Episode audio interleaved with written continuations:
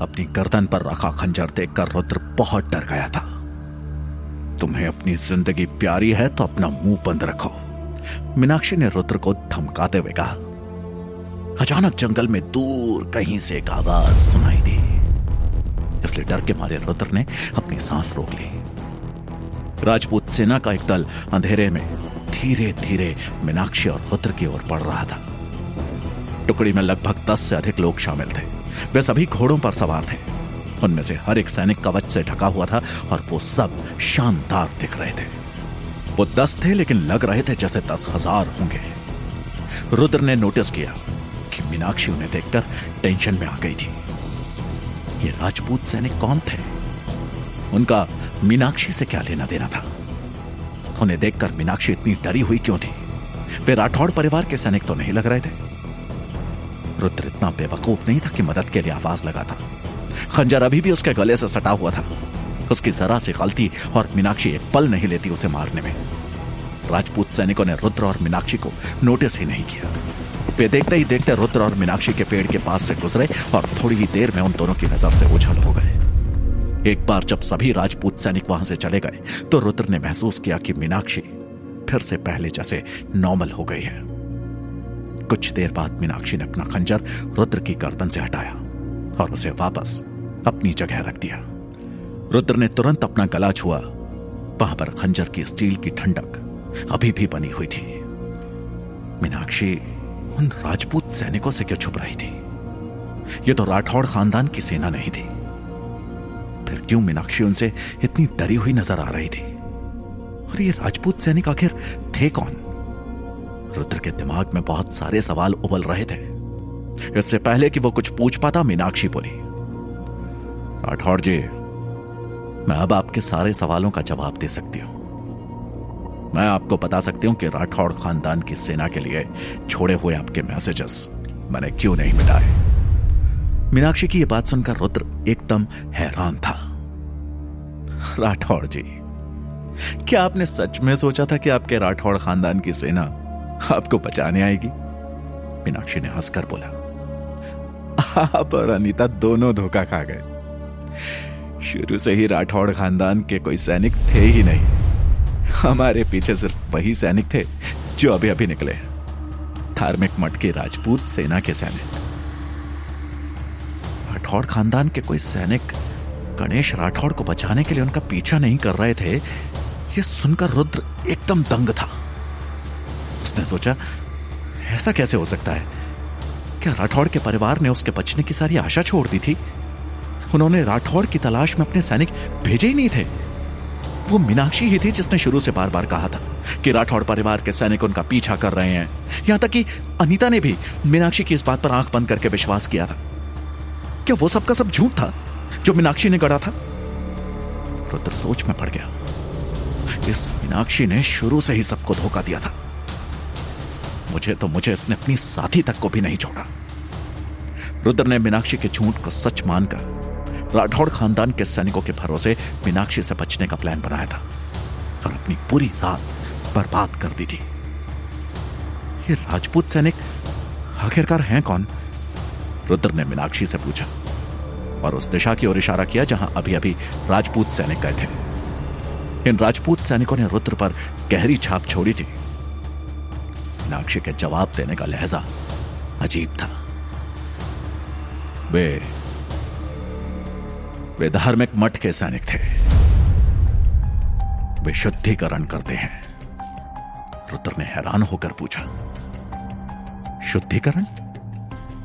ये राजपूत सैनिक क्या शुद्ध करते हैं? मीनाक्षी ने एकदम ठंडे स्वर में कहा, आज वे अनीता की शुद्धि के लिए आए हैं। अनीता अभी भी दक्षिण दिशा की ओर चली जा रही थी। चलते चलते अनीता को अपनी मौत का एहसास हो रहा था। वैसे अनीता अक्सर अपनी मौत के बारे में सोचती रहती थी। उसे यह जानने का शौक था कि वो कैसे मरेगी। इस विषय को लेकर अनीता के लगभग सभी सपने मीनाक्षी से जुड़े थे। वो अक्सर सपने में देखती कि कभी मीनाक्षी उसे टुकड़ों में काट रही है। कभी वो खुद मीनाक्षी के साथ धार्मिक मठ द्वारा चलाई जा रही है। कभी वो देखती कि मीनाक्षी रस्सी से उसका गला खोट कर मार रही है। अनीता को अब भी वो दिन याद था, जब उसकी मीनाक्षी से पहली बार मुलाकात हुई थी। उस दिन उस होटल में जहाँ अनीता काम करती थी, वहाँ मीनाक्षी अनीता के लिए जैसे आसमान से भगवान के दूत की तरह उतरी थी। और मीनाक्षी ने अपनी तलवार के झटके से अनिता के कस्टमर का सिर काट दिया था। उस वक्त अनिता एक गुलाम थी और उसे अपने मालिक के लिए ज़बरदस्ती अपना शरीर बेचना पड़ता था। अनिता के कस्टमर को मौत की नींद सुलाने के बाद मीनाक्षी ने अपनी तलवार अपनी म्यान में रखी और अनिता को गौर से देखा और बोली, मेरे पीछे आओ। मैं तुम्हें एक शक्तिशाली डायन बनाऊँगी। उस समय अनिता को पता नहीं था कि डायन कैसे बना जाता है? लेकिन कुछ ही महीनों में अनीता मीनाक्षी की ट्रेनिंग में एक बहुत ही माहिर डायन बन गई। मीनाक्षी अनीता का विश्वास, उसका सहारा, उसकी भगवान थी। लेकिन यह सब उनके बीच में शालिनी के आने से पहले था। अनीता को मीनाक्षी को धोखा देने का विचार पहली बार तब आया, जब मीनाक्षी ने उस पर भरोसा करना बंद कर दिया। और ऐसा मीनाक्षी ने शालिनी के आने के बाद किया था। तीन महीने पहले मीनाक्षी एक ऐसी औरत को अपने साथ लेकर आई जो बाँस की तरह दुबली पतली थी। वो औरत अनीता को देखकर मुस्कुराई और कहा, हेलो, मैं शालिनी हूँ। मीनाक्षी ने अनीता को आदेश दिया, आज से शालिनी हमारी पार्टनर होगी। यह हमारे हर काम में हमारे साथ रहेगी। शालिनी अनीता से ज़्यादा होशियार थी। शालिनी उससे बढ़िया डायन थी। और वो बोलने में अनीता से ज़्यादा स्मार्ट भी थी। और धीरे धीरे वो ही हुआ, जैसी कि अनीता को उम्मीद थी। मीनाक्षी का लगाव शालिनी की ओर झुक रहा था। अनीता ने कितनी भी कोशिश की, पर मीनाक्षी हमेशा शालिनी पर उससे ज़्यादा ध्यान देने लगी। लेकिन अनीता ने शालिनी को नहीं मारा था। शालिनी ही अनीता के पास आई थी और उसने अनीता को मीनाक्षी के खिलाफ भड़काने की कोशिश की थी। शालिनी ने कहा था अनीता तुम समझ नहीं रही हो। मीनाक्षी अपनी शक्तियों को दुगना करने के लिए खजाना ढूंढ रही है। उसका इरादा हमें खजाना देने का नहीं है। हम क्यों बिना बात के मीनाक्षी के लिए अपनी जान जोखिम में डालें? एक बार वो खजाना मीनाक्षी के हाथ लगे, क्यों ना हम उससे पहले मीनाक्षी से वो खजाना छीन ले? बोलो, तुम मेरा साथ दोगी ना? लेकिन जब अनीता उसकी बात नहीं मानी तो शालिनी डर गई। कि अनीता मीनाक्षी को सब सच बता देगी कि वो उसे धोखा देने का प्लान बना रही थी और शालिनी ने अनीता से भीख मांगी। अनीता प्लीज़ शालिनी को मत बताना कि मैं उसे धोखा देने का प्लान बना रही थी। मीनाक्षी मुझे जान से मार देगी। जब अनीता ने शालिनी की बात नहीं मानी तो दोनों के बीच में एक युद्ध हुआ, जिसमें दोनों ने अपनी अपनी शक्तियों का इस्तेमाल किया और जब अनीता ने शालिनी को हराया और उसे अपने जादू से बाँध दिया तब उसे एहसास हुआ कि वो शालिनी से कितनी ज़्यादा ताकतवर है। इतना होने के बाद भी अनीता शालिनी को मारना नहीं चाहती थी। वो मीनाक्षी को शालिनी के धोखे के बारे में बताना चाहती थी और चाहती थी कि मीनाक्षी फैसला ले कि उसे शालिनी के साथ क्या करना है। अनीता अच्छे से जानती थी कि मीनाक्षी धोखा देने वालों से बहुत नफरत करती थी। और जब उसे एक बार यह पता चलेगा कि शालिनी की असलियत क्या है, मीनाक्षी अपने हाथों से उसे मार देगी। और यह नज़ारा अनीता अपनी आँखों से देखना चाहती थी। उसे इतनी नफरत थी शालिनी से। अनीता ने सोचा था, जैसे ही शालिनी मर जाएगी, मीनाक्षी का पूरा ध्यान वापस से उस पर आ जाएगा। लेकिन अनीता ने शालिनी को अंडर एस्टिमेट किया था। शालिनी जिस वक्त अनीता की शक्ति से बंधी हुई थी, उस वक्त वो अच्छे से जानती थी कि वो वहाँ से बचकर निकल नहीं सकती थी। लेकिन फिर भी उसका अपनी ज़िंदगी पर तो कंट्रोल था ही। इससे पहले कि अनीता मीनाक्षी के पास जाती, शालिनी ने अपनी शक्तियों को इकट्ठा करके अपने ही अंदर एक विस्फोट किया और आत्महत्या कर ली। अनीता, अब मीनाक्षी तुम्हारे ऊपर कभी भी विश्वास नहीं करेगी। वो सोचेगी कि तुमने मुझे मारा है। मरने से पहले ये शालिनी के आखिरी शब्द थे। शालिनी ने अपनी आत्महत्या से अनीता को फंसा दिया था। उसके बाद अनीता ने जल्दी से शालिनी की लाश छुपाई और मीनाक्षी को विश्वास दिलाने के लिए झूठ कहा कि शालिनी गायब हो गई है।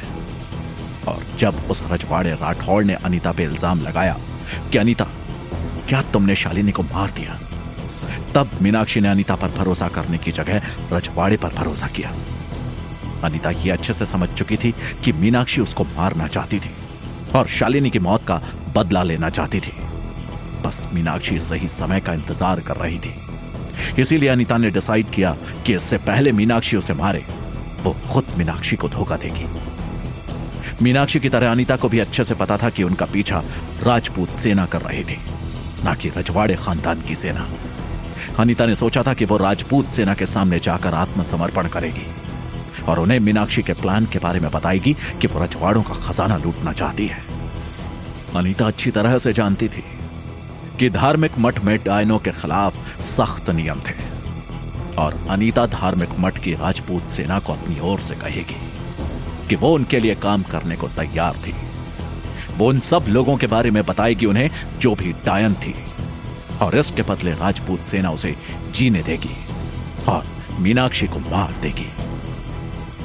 अनीता कुछ देर तक जंगल में दौड़ती रही और आखिर में उसने राजपूत सेना को देखा और वो दूर से चिल्लाई। मेरी आपके लिए कोई बुरी भावना नहीं है। मैं आपकी दुश्मन बनकर नहीं आई हूँ। मैं तो आपके परिवार का सदस्य बनने के लिए इससे पहले कि अनिता अपनी बात पूरी करती और मीनाक्षी को धोखा देती, धार्मिक मठ की पवित्र राजपूत सेना ने उसका शुद्धिकरण कर दिया। और उसे उसके पाप भरे जीवन से मुक्त कर दिया। उन्होंने अपनी तलवार अनिता की ओर की और उस तलवार से एक तेज आग का गोला निकला। और अनिता की ओर गया और एक सेकंड में वो उस आग के कोले में जलकर राख हो चुकी थी। अनिता को मीनाक्षी के साथ धोखा करने के लिए अफसोस करने का समय भी नहीं मिला। मौत ने उसे इस कदर अपनी बाहों में लिया कि उसकी आँखों के सामने उसका जीवन तक फ्लैश नहीं हुआ। रात में जंगल के दूसरी तरफ़। रुद्र की हालत अनीता से ज़्यादा अच्छी नहीं थी।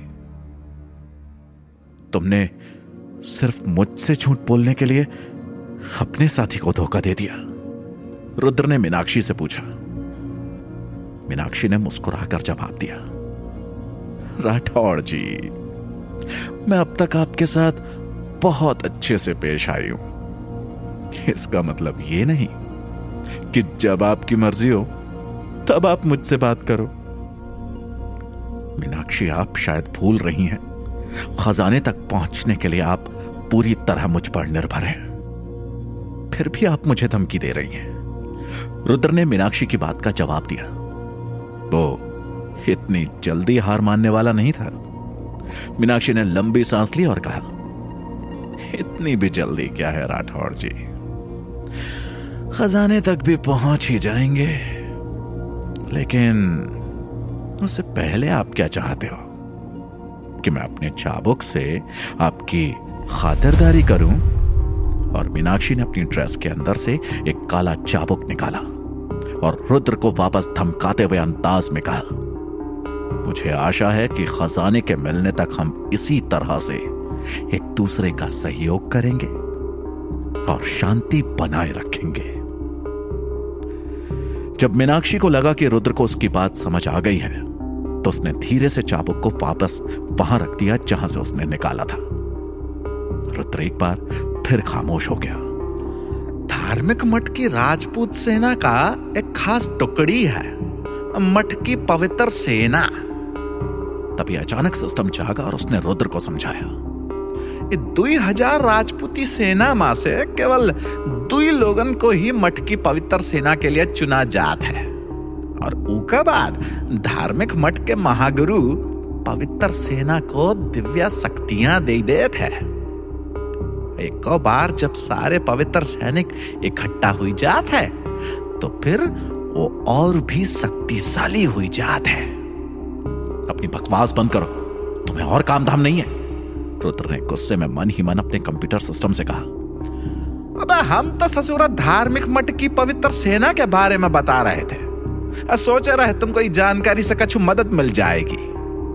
इस बार सिस्टम को भी रुद्र पर गुस्सा आ गया। तभी अचानक रुद्र के मन में ख्याल आया और उसने कंप्यूटर सिस्टम से पूछा, एक मिनट एक मिनट, तुम्हें धार्मिक मठ की सेना के बारे में ये सब जानकारी कैसे मिली? कंप्यूटर सिस्टम को धार्मिक मठ की सेना के बारे में इतनी डिटेल में यह जानकारी कैसे मिली? जानने के लिए सुनते रहिए। Alien versus Fetch. Only on Pocket FM.